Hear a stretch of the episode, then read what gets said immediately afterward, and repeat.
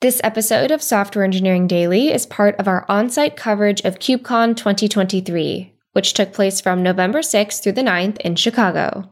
In today's interview, host Jordi Mon Companys speaks with Justin Cormack, who is the CTO at Docker. This episode of Software Engineering Daily is hosted by Jordi Mon Companys. Check the show notes for more information on Jordi's work and where to find him.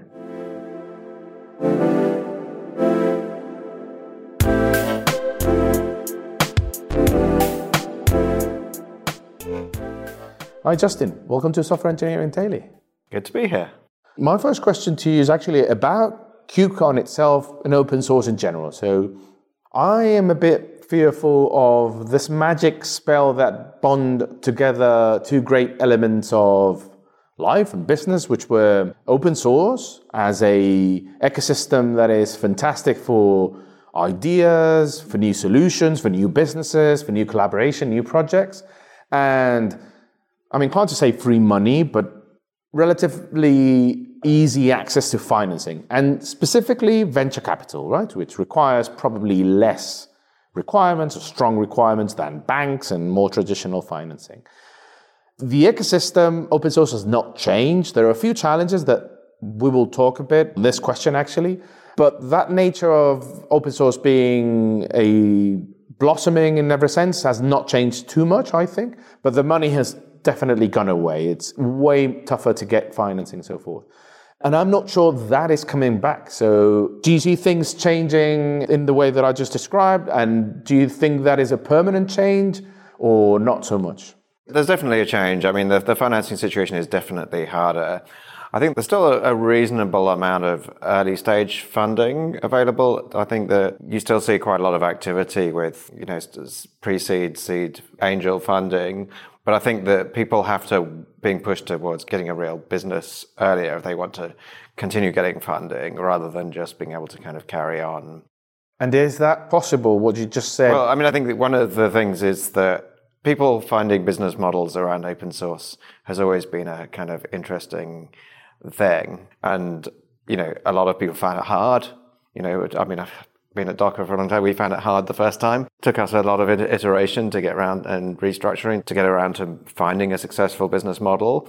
And so I think that it's definitely difficult, but I think we have more patterns of success now. We have we have examples. We have you know companies who have CNCF projects and business models, and the two things are sufficiently separated that they're not competing with the open source project. And I think that, you know, so because they've planned what the distinction between which bits are open source and which are uh, commercial is in a way that makes sense and and monetizes and that's it does really help if you plan that up front when you're thinking about open source project i mean obviously with a lot of open source projects you're just scratching an itch and trying to ex- yeah. experiment with something but thinking about like what does this look like as a business and what does this look like as a project and how am I going to get contributors? I mean, one of the roles of CNCF is to be that neutral ground where people can work together and collaborate on things. And, and it's also true that many of the projects are things that are just not businesses as is. They're components of something else. I mean, you know, or the business is kind of different. You know, so something like Containerd, you know, is not a business, but it's very, very widely used to enable all sorts of businesses. You know, everything from, you know, Amazon to Docker to, you know, we're all using Containerd for, to enable very different businesses. But then the business is not about selling Containerd, it's about selling a solution to a problem that just needs that kind of infrastructure to be built. So I think those infrastructure projects, you know, like Kubernetes itself, those infrastructure projects are, you know, are not so affected by the funding cycle, but they're more affected by, you know, the degree to which people want to mm. collaborate and you know, people have realized that most of the software they use is open source and as well, which is of course another kind of key change that's happened since, you know, in the last decade or so is that it's pervasive, it's everywhere. Yeah, and I do actually like a lot what you mentioned, like the role of the CNCF in being that neutral ground for everything to compete, collaborate, sprout, decline, you know, the natural cycle of things. And also care about equal competition and financing or funding rather. I mean, not that they the CNCF is involved in that, but it does actually not oppose it at all and welcome it. Well, I mean, we, we're specifically in the charter, we do call out that we don't, we're no kingmaking. We're not going to choose which project's going to win. Occasionally, we do things like sit projects down and try and persuade them to go. I mean, open telemetry is a great example where, you know, there was a deliberate process of like trying to merge to one standard because the customers really needed the one standard and, and it's, you know, been remarkably successful. But in general, we have competing projects that do the same thing, which was also it was partly a reaction to the way OpenStack worked and that kind of building one stack doesn't give you a foundation when things change and when different things turn out to be important and and so on. But that also you know it also means we have you know ruthlessly competing yeah. people to trying to make their project better than the other one, the other alternative in their space. I'll quote James Governor, founder and one of the main analysts in at RedMonk. And he says in a tweet this I think this morning, I realize some folks have beef with the Linux Foundation for being a commercial organization, but if this is commercial, then I am here for it. The focus on inclusion, access, community, learning, and sustainability at the heart of the Cloud Native Computing Foundation is just so welcome probably misread a bit that, but the general gist is so correct. And I think that this definition of it is, is I'm in it for it too. You know, open source is about community and and I think the and the CNCF has built this very tight knit community where you know it's people come to KubeCon because their people are at KubeCon and you know there's a lot of collaboration that goes on between companies that are also competing and it's you know it's just we work together because we recognize that value, even if we're competing against. To the point of funding, by the way, and to close this chapter, just I think yesterday, ChainGuard announced a, sec, a B round of 60 something million. TestifySec, another company in the same sector of supply chain security, announced this morning, maybe, I think a seed round of 7 million, which is quite big for a seed round. So, so yeah, this thing is still moving. And there might be headwinds, economic headwinds, particularly. Again, I think the open source ethos and the momentum behind it is equally unparalleled and equally fast and thriving. In that thriving in that sense, I'm not concerned. Funding is just becoming, as a, you know, early stage. There's still quite a lot of it. Obviously, there's still there's areas like AI, which is obviously getting lots of funding. But then, like later stage funding, it's just being more selectively applied to the companies that are showing the right kind of commercial traction. And that's, you know, that's the, I used to be that just like everyone would get Series A without any particular kind of, the gates for Series A were a little bit fuzzy for a while and around, you know, the, you could get money from someone. but that, now it's more kind of the strong companies are still getting funding. It's the, you know, it's the weaker ones. To a certain degree, this is, in a way, nature healing itself. I mean, it is true that free money or very easily accessible funding is, although it sounds counterintuitive, is not healthy for an ecosystem. There needs to be some sort of not only profitability criteria, but other tighter requirements. Anyway, let's shift gears into Docker itself. What was wrong on shipping a binary? I know this is a complete shift of gear shift and turn around the car itself, but yeah, like we will get into the second wave of DevOps, but what did Docker fundamentally change in what Adam Jacob is calling the first wave of DevOps that arguably Docker led, among others? What was wrong again on shipping a binary that had everything packaged in it? And there you go. That's all for you. Yeah, I mean, I think that the answer was the really lack of consistency because, like, yes, you can do that with, say, Java and maybe Go, but shipping a Python binary is very difficult and different, and there's a whole lot of tools that goes with it. And actually, like software, we build, you know, quite different kinds of software look quite different and is packaged in quite different ways. And Docker just provided one way that basically was consistent. It didn't force you to change how you built things. It didn't say, oh, the only way you can deploy your things is if you can create one single binary that fits into the JVM. It's like, no, actually, you can just make your software work and then you can ship it to production working.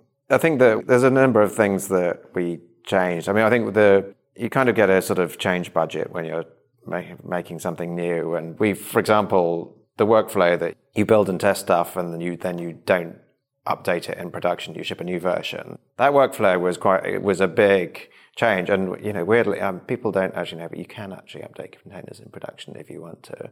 But don't tell anyone. But because we, we managed to persuade them not to, and it's actually incredibly valuable because it means you know it fits with the model where you know you build it, you test it, and you know that the actual version you've tested is the version in production. And, you know, I think that that kind of thing affects things like supply chain, which we could talk about later, but it's like knowing the exact version that you had in production last Thursday when there was a security incident or performance incident or something enables you to really understand your system that much better. So then, because I wasn't present, I was actually more on the other side. I was in the C industry when this happened. And I did miss a bit the cloud native revolution in a way, the first wave of DevOps, let's call it that. Let's keep the same framing that Adam is using. So this appealed to a smaller population of the software engineering developer population, right? Because C++, C, those compile languages were happy with uh, shipping their binaries. Java the same probably, but Python was not that big then, right? Yeah, Python was Python's been hit big for a long time, but not compared to the addition of C++, C, and Java, for example. Well, it would be a lesser amount of developers, right? No, no, oh, even okay. a decade ago. Docker was actually originally a Python-based company. We moved from Python to Go quite early on, but Docker was launched at PyCon in a that was the community that Docker came from. But that was back when things like Node.js was becoming prevalent in the enterprise quite rapidly. And like it, there was kind of ton of innovation around like thinking about like developer productivity, like how do we actually make it easier to develop things? And so, and then there was there was the Ruby on Rails thing that happened. That was a little bit before cloud native, but it was you know that was a story about developer productivity. How can we ship applications faster? And that's where a lot of the drive for cloud native came from. Those kind of ideas, like how can we ship things faster, more effectively, more often. The you know continuous delivery book is like 15, 20 years old yeah. now, but it was. I remember the reading it and like this is going to make a big difference to how we do things, and you know taken kind of time, but it's really those kind of ideas of really driving that cloud native culture.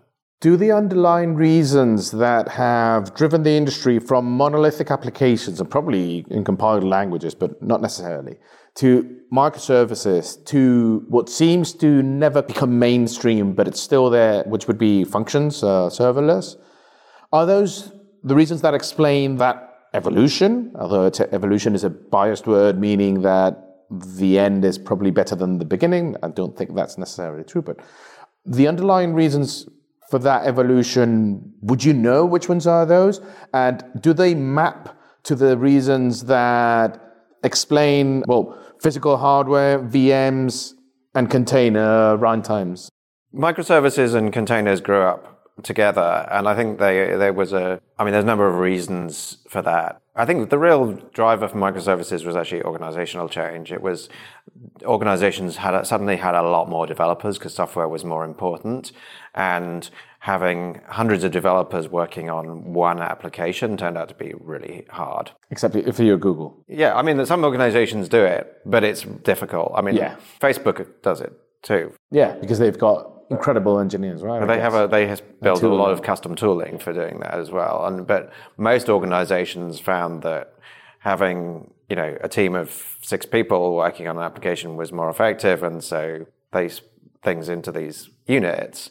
Now, there's an argument that the unit maybe shouldn't be the unit of delivery, yeah. and that maybe a, network boundary isn't always the right thing, especially as things get more and more fine grained. And I think that some of the work around WebAssembly and kind of exploring some of those ideas, but mostly like you want to get that human understandable context of something that I can understand the whole of the application. And so the unit that I'm working on should be that size. Whether that that necessarily should correspond to exactly how it gets delivered is maybe less clear. So you don't see applications being delivered in the shape of functions in the being the main way in which applications are being developed in, I don't know, 10 years? I mean, I think functions are interesting because almost everyone is using functions for stuff, but they're using it not for the whole application. They're using it for parts of an application mostly, or lots of glue.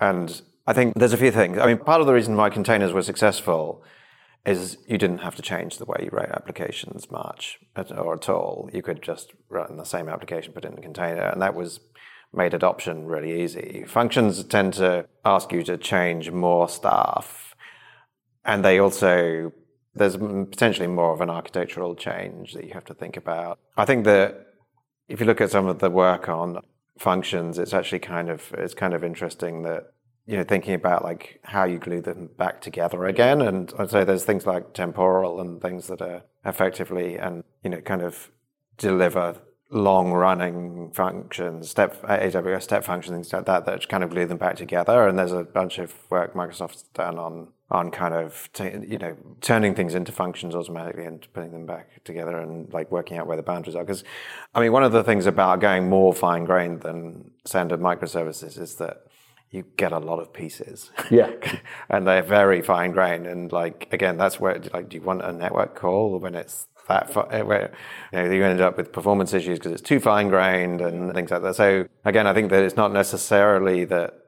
I mean, it's a useful way of thinking of things, but it's not clear. It's you know if it's architecturally always the right thing. I mean, and performance is a is a really interesting area so, as well. Exactly. So there's two elements about. I've been talking to people about container images in general, and two things crop up in these conversations. One is the trust element, of which we will talk later on as part of my questions about supply chain security. And the other one's heavyweight or weight. Are they in general, you reckon, or will the industry evolve into lighter weight container images? Is that something that is a concern? I mean, I think there are different reasons why container images are large, and and so it's a little bit, you know, it's a bit nuanced because sometimes, like, some container images are too big because they have things in that you don't actually need, but you don't know. You either don't know that you don't need them or it's difficult to not have them in there. But a lot of container images are large.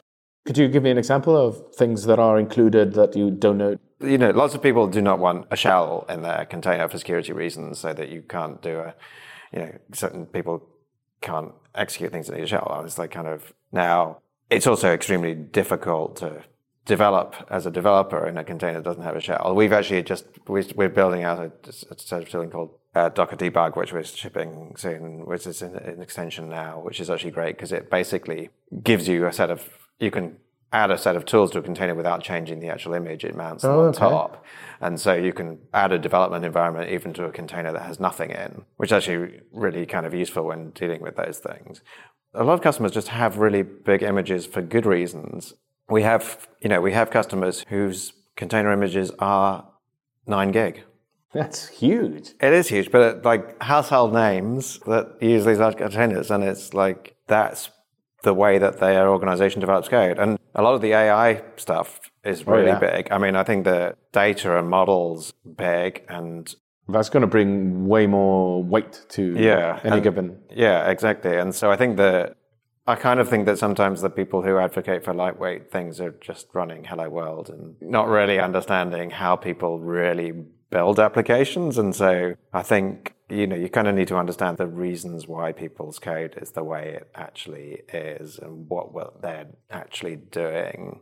What about software supply chain in general? Uh, is there any aspect of it, and it's a huge, broad topic that I'm laying out here, so feel free to pick the area in which you are focused because it's impossible to have everything in mind.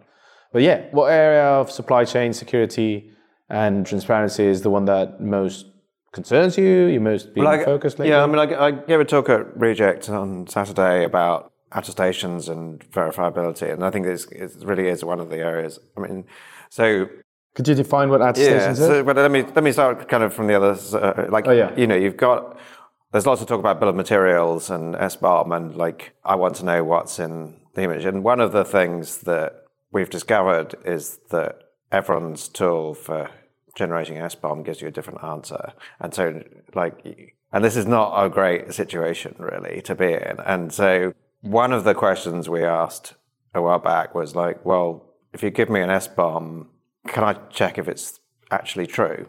What, what do you mean, by the way, if the SBOM is true? For example, I, you could give me, the attacker could give me a container with an SBOM saying this container's got, you know, it's got Python, this version, whatever, and, and you could omit to tell me it's also got this program I wrote that hacks you, you know, and so one of the questions is like, it's basically trying to answer the question of like, if you say it's got Python 3.1.2 from Debian in it, is that true? And can I go and look, you know, take the Debian package and find it and can I check off every file in this container and see if it came from something you've listed in the SBOM? So attestations are basically statements like this like a, a, component of the SBOM, like this image has this version of this package in from Debian, for example, it would be an attestation. And then the, the verifiability piece is can I actually go and check the statement, the attestation that you've added to this? And I think that because a lot of the time, you know, the attacker could just give you a load of false information about it and, and how would something. you know and it's like you can there's a lot of stuff on like signing where someone says that's okay but like does the person really know because a lot of this stuff you know it's built in an automated process it's hard to really we need tooling that helps us inspect these processes that go on and help us ex post check that they were valid. And so we've been doing a whole whole bunch of work around this kind of thing. So with Bastion Zero, we launched Open Key, which is basically uh, designed to give you attestations on OIDC pieces. So, for example, if you built something in GitHub Actions, you can basically attach the JWT module of various things, but anyway, you can effectively implicitly attach it and say this is, was definitely ran in GitHub on this Git commit and I ran this build action on it. And GitHub have standing behind the, the fact that this is true, and I can go and check this later. But I think there's a whole lot of work really about like how can I really verify this? And it really fits into the whole concept of zero trust. It's yeah. like you want to, you don't trust something because of where it is. You trust it because it has enough information, and the metadata on it that you can verify that you can have confidence. Yeah. So stepping back a bit, I know this might be a bit of a controversial topic, and I don't mean to force you into a hot take, but what is the main problem with SBOMs? And with that SBOM adoption, is it the tooling that is just not yet there for it to generate a? I mean, uh, basically, I mean, generating an SBOM ex post from by looking at a bunch of binaries is hard. Most of the tools, I mean, there's bits of it that are relatively. Like, first of all, assuming you've left the package metadata there and haven't deleted it, um, you can look at the package metadata from the various packaging systems that you've used. But then there's things like when we build a jar, it's got a whole lot of libraries in it, and they're packed in various ways that turn out to be somewhat inscrutable. When Log4Shell came out, most of the tools couldn't detect it, and they had to be patched in order to detect it because it turned out there were six different weird ways you can build jars and the tools could generally detect one or two of them. And if like if you're compiling C++ code and like and you statically link things, it's really hard to see. So we're trying to get to a point where, and one of the areas we're really working on is trying to get to the point where we generate SBOMs at build time using BuildKit because at build time you actually have the information. And I think we've been doing some you know, kind of experiments around things like Nix, which because Nix has build descriptions that are guaranteed to be complete because of the by construction, and so you can actually generate really nice SBOMs from them. And I mean, we we had this sort of term of executable SBOMs, like the SBOM it gives you enough information to construct the entire thing. You could just pull the bits and run it effectively from the SBOM, if, if in principle and there's no kind of experiments we're doing like that. But I think that constructing things with SBOMs in mind rather than trying to scan and understand them is really where we're trying to move. But it's, you know, it's kind of early work, but the way we kind of built Docker Scout is designed, you know, kind of with that kind of thing in mind. We're not trying to, I kind of see, you know, kind of scanning and examining images as a kind of polyfill for really doing it properly at build. And so we're looking at building all that stuff into BuildKit and thinking about how we make it more, you know, accurate at build time and what the ecosystem needs to look like to make that happen. And it's, I think it's a really, you know, I think it's a really I mean, it's, it's, it's definitely difficult, but it's a Yeah. really important area. Yeah, that, that would help indeed build more trust and transparency to, in particular, the Docker supply chain, the bit that is built with Docker. But I guess if everyone adopts it, it wouldn't help. Well, again, I think yeah, no, the- what we are talking about before about like the whole story about immutability, it makes supply chain easier, and it's like there's a set of kind of properties of software delivery that makes things work better from a supply chain point of view. So if you care, you probably want to do that. That's absolutely true. That is a fantastic feature of containerizing your applications. Yeah, you're absolutely right. So DockerCon happened when? Two months ago? Yeah, I think A month ago, maybe? I think Not- it was a month ago. Yes. And yeah. you had a blast over there announcing your new AI offering, I'm going to call. Because there's two things that, I mean, you, you announced plenty of things, and there were plenty of customers there, IKEA and so forth, talking about the way they ship code with Docker and so forth. But within the realm of announcements, two caught my attention. And one was this new AI offering that I'm calling, which is basically a partnership with Neo4j, Ollama, and LangChain. And I wonder, how did you go about this wrapping, this partnership, and what was the reasoning behind that? And why these partners? This was, I mean, it was really, you know, people are excited by Gen AI and want to know how to get started and how to build things. And like lots of new people are coming who've never built something in this ecosystem because it's kind of new and exciting, especially with the Facebook Llama local models, which I mean, we particularly wanted to support because people are kind of really interested in what can I run locally on my machine and test out the stuff and how does it work? What what's it, what's it built? So the aim was really to make something that was just, you know, Docker Compose up, I can run it. And that was our kind of aim.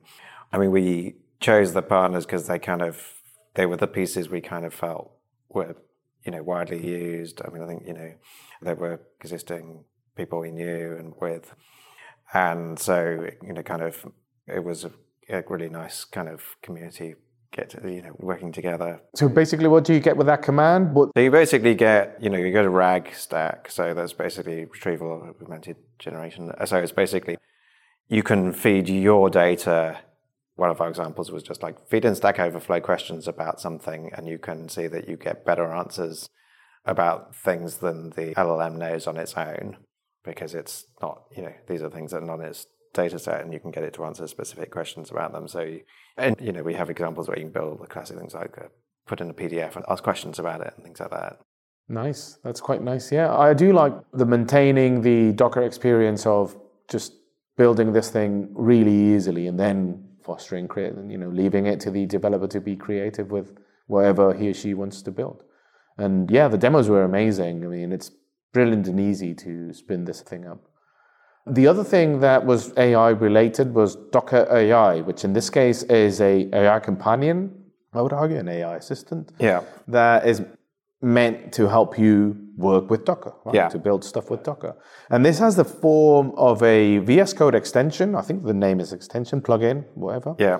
And it has the form of a notebook. And I'm intrigued about that decision because I think I'm not questioning it. I don't have the skills to question anything, and it's not the point. But in my own experience, developers are way more familiarized with two ways of interacting with assistants within the realm of an IDE, and that would be slash commands, comments, and requesting things through that, or lately more so in a chat format, in an open chat format, like if it was WhatsApp or any other sort of like literal Yeah. empty space. But you, you went for another third tangent there. We do, well, we, we do actually have suggestions interface as well, but like we actually wanted something that would basically kind of be a, like a terminal experience because we wanted to be able to, you could run Docker commands, it could suggest you run Docker commands, and it could then look at the output and just, you know, see if what happened, whether there was an error, what the error was, and so on.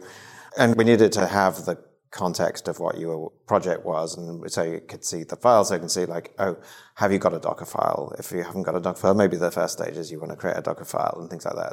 So we wanted that context. And I think there's, it's difficult to do that kind of contextual thing in a terminal. The, the warp, have you, if you've seen the warp terminal. They've, No, they've got no, a but I agree, AI yeah. assistant, but it, it's actually a nice interface, and it's actually kind of similar in a way to the notebook interface, but different. But it kind of feels slightly similar.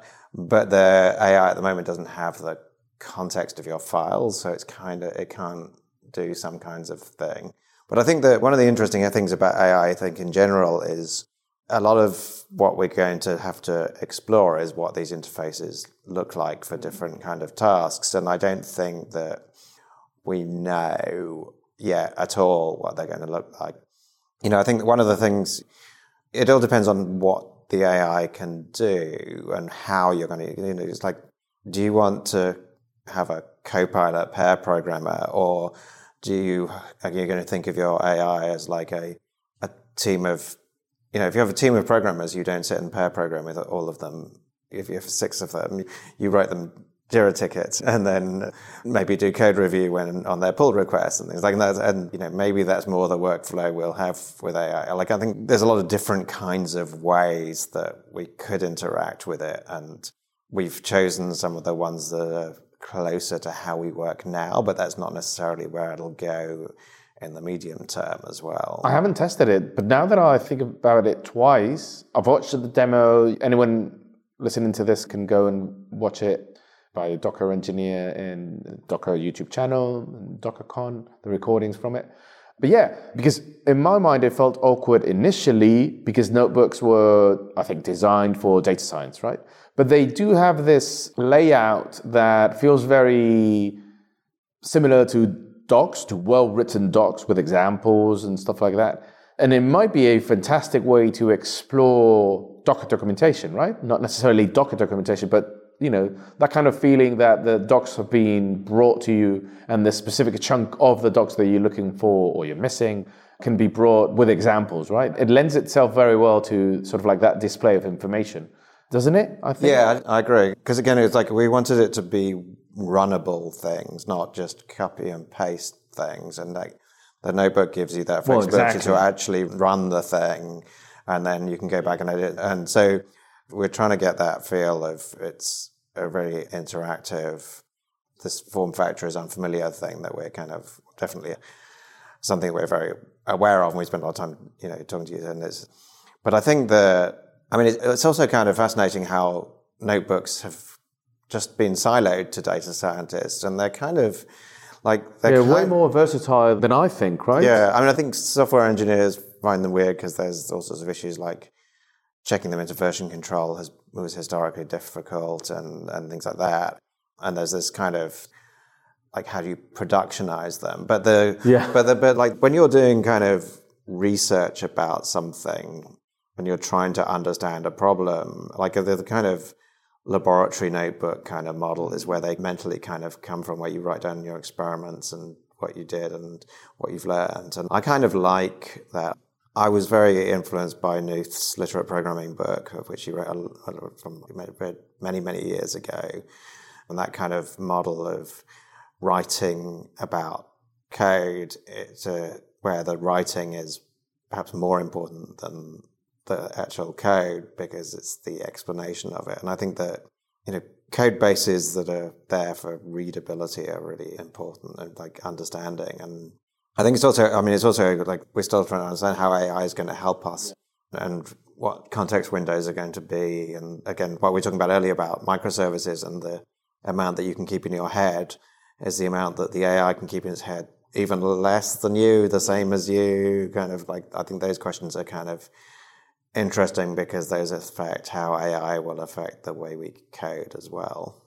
So to wrap up, I mean, anyone that is interested in what these things look like and more, I mean, you've mentioned Scout. Can't remember if you announced anything. Probably the general availability of Scout at DockerCon. Yes, but- that's right. Yes. Okay. Yeah. But I mean, anyone interested in just messing around with these products, just go go well to Docker's website, but also to the recordings from DockerCon.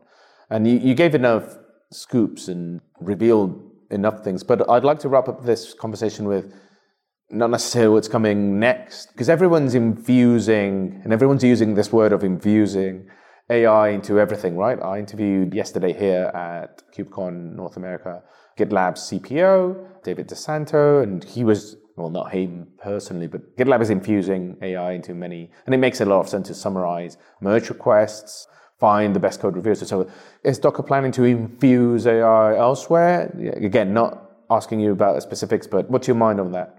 Yeah, I mean, I think that there's definitely an infusion thing that you can do, but there's also like there's also a question of like you can also sprinkle and you can sprinkle and yeah, but but there's also a question of like I, I think that the, the question is because the infusion route seems the kind of obvious route, but sometimes something like AI is actually going to change a lot. And infusion into existing things might be the wrong answer, and the right answer might be to do different things. And so I think that really trying to understand that balance of like what's going to change by how much and which things are we going to stop doing. I mean, like maybe, like for example, if the AI writes code for us, do we need an editor anymore? You know, like if it does all the editing, do we need an editor? We just know just somewhere to read the code. And, you know, and it's like, so yes, you can infuse it into the editor, and that's been very successful as an incremental move, but maybe that's not the long term change. The long term change might be we don't really care about as editors anymore and we do our work somewhere else. And those kind of issues are kind of quite important to think about because if you are spending too much time infusing in a place that's irrelevant, then you're wasting your time. By the way, and we mentioned first wave of DevOps, which happened when Docker was founded around that time, many other things were happening. And there's a second one according to Adam. Let's see how that pans out. Although I was not part of that movement in a way, I was in the software industry, a more less fast moving bit of it, but the same industry uh, after all. But one thing that feels overwhelming to me at least is the pace of innovation with AI. I mean, I know there's a huge difference between marketing announcements and what really is happening, but it still feels that what really is happening is incredibly fast. Is it equatable to what happened again when Docker revolutionized software delivery? Or so this thing is happening at a really, really fast pace, even faster than that one. Do you feel particularly? I mean, I think that things do feel like they, you know, things are moving fast. Yes, I mean, like you know, there's a nice graph somewhere of like the fastest adopted consumer products, and each time, you know, to 100 million or something. And did OpenAI like, like beat? Like, yeah, like was okay. absolutely like ChatGPT was the oh, fastest growing consumer product ever, and it was like you know if you compare it to the adoption of the mobile phone or Facebook or you know the other things, like I mean, part of that is that it's quite easy. It's easy to consume, at least in some sense. But I think that. But wait, so, I'm thinking of the developer angle for developers because they. Yeah, no, but, so, but I think yeah, that was in ChatGPT in general. But developers have adopted AI pretty rapidly. I mean, developers are pretty are sometimes quite conservative about tools, but you know, Copilot was extremely fast adoption. Well, today, by the way, GitHub Universe is happening today, literally, and tomorrow. And the CEO of GitHub just announced that they are kind of rebranding GitHub itself as an AI company in a way. They are doing Copilot for everything, for GitHub itself too. Not only features within GitHub, but GitHub itself is going to be a Copilot. I'm not sure if I got that. Uh, it's, it's incredible. But yes, I think it, yes, developer adoption has been really quick. I think part of the reason is as well that software has this kind of ecosystem where we can actually use tools that are not perfectly accurate more effectively because we have testing, for example. Like if you're getting ChatGPT to generate you legal opinions, it's somewhat, you don't have a way of testing if they're correct. Whereas if you get it generate software, you can, right, does it pass the test? So there's actually a kind of a feedback loop that controls for its potential limitations more easily. And I think that thinking about the kind of controls we built into the software process and how you would, you know, you can really potentially build a lot of reinforcement around making sure it's working well you know, in software in a way that you can't necessarily in other domains. So I think it's actually really promising. You know, get your AI to do TDD and, you know, I think is, is actually a sane strategy. I mean, you know, thinking about like, why would you ask your AI to generate untyped code when you could use strongly typed code is like, it doesn't care. Like it doesn't have a kind of the learning path to it. Like you can make it do all the difficult things so that you get more assurance about the quality of its output. And I think that's a really interesting kind of thing that comes out of the ecosystem again that we've built. I'd like to finalize this with a bit of a legacy news and bit of nostalgia. But today, I think Mozilla announced they're ditching finally Mercurial, which is funny because we were talking at the beginning about how only a few companies are able to build their own sort of like super strong dev tools. Google being one of them, they're famous for that mono repo and the builds that allow them to build it. But Facebook, you mentioned Facebook or Meta but I think Meta is the only big company right now using Mercurial for their source control and version control. But yeah, this is the end of an era. If they ditch it, no one else, Git will be 100% of the market. Well, yeah, I mean, I think that, you know, there's very few. I mean, a lot of work's gone into Git because it's so popular, like into, into scaling it and fix, working with people's use cases. And there's also definitely a kind of ecosystem benefit of using the same version control software and things. So I think there's some of that in it. But I think one of the things about companies building their own and developer tools is that they can actually end up way worse than using off the shelf common developer. Because first of all, you have to onboard your developers to these weird tools they don't know about. And secondly, you know, they can get quite ossified and you end yeah. up in a world where like unless you keep investing you end up because you're building it just for yourself. You haven't got the kind of community building it with you. You have to do a lot more work, and so you have to be very confident that your use cases and the value is very strong for you not to use something off the shelf. And I think that I mean it's been it's been you know being in the developer tools business at Docker like it's interesting to watch you know the kind of developer tooling market and people you know coming to the realization that first of all, developer, buying developer tools is a good idea. Having developer tools is a great idea. Developer productivity is something that can be improved with tooling. And I think that things like AI based tooling is something that's actually helped convince some people that, okay, actually this is, you know, there's a, there's a return on this investment. But, you know, historically people spend surprisingly little money on developer tools versus the production tools. And I think that is starting to shift, and people realize that developer productivity is really, really, really important. And yeah. like these developers are expensive, and if they can do more, that's great. And if you can get out of their way, but also if you can give them tools that they already know how to use and they're familiar with, and they understand the workflows and things, it does help. So I think that if you go to somewhere and they don't use Git, like how much value are you really getting from not using Git? Honestly, I'm fascinated by the case. I've never interviewed someone from Meta or Facebook, but yeah, they are clearly an outlier because they, as far as I know, they are, as Google and many other companies are quite secretive about their own tooling, but I believe they've got the they might, by the way, be using Git and Mercurial, but as far as I know, they use their own version of Mercurial, so a fork maintained by them, and they do the same for PHP, I believe. They've got their own flavor of PHP. So, yeah, they need to onboard their new developers onto at least those two things that are completely unique to the world, I guess. They do publish papers on some of the stuff. There's a yeah, there's they released Buck two, their built system. Yes, they, they, they do a fair amount of open source. Yeah, and and the people who work on their tools are actually quite, I can probably introduce you to some of them as well.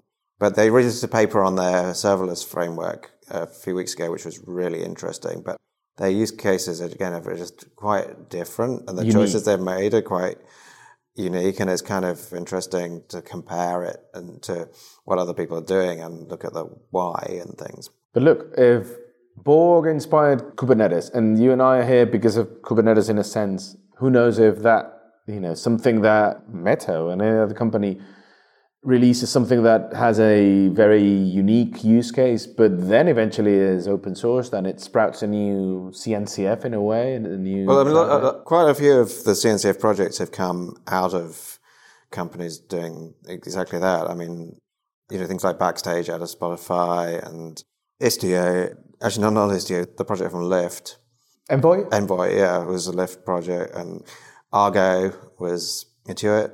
So, so, like, the other route is like if you have one of these sets of problems, then bring your software to a larger community and make it open source and get that community leverage around to build it. Well, Justin, thanks so much. If anyone is interested in reaching out to you about anything that we've talked about, where can they find you? You can find me on, I'm still on X, Twitter, still. Just For, the artist formerly known as Twitter, Yes, X. um, uh, you can just email me, justin at docker.com. Yeah, or LinkedIn. Lovely. Thanks so much for being with us, Justin. Take care. Thank you.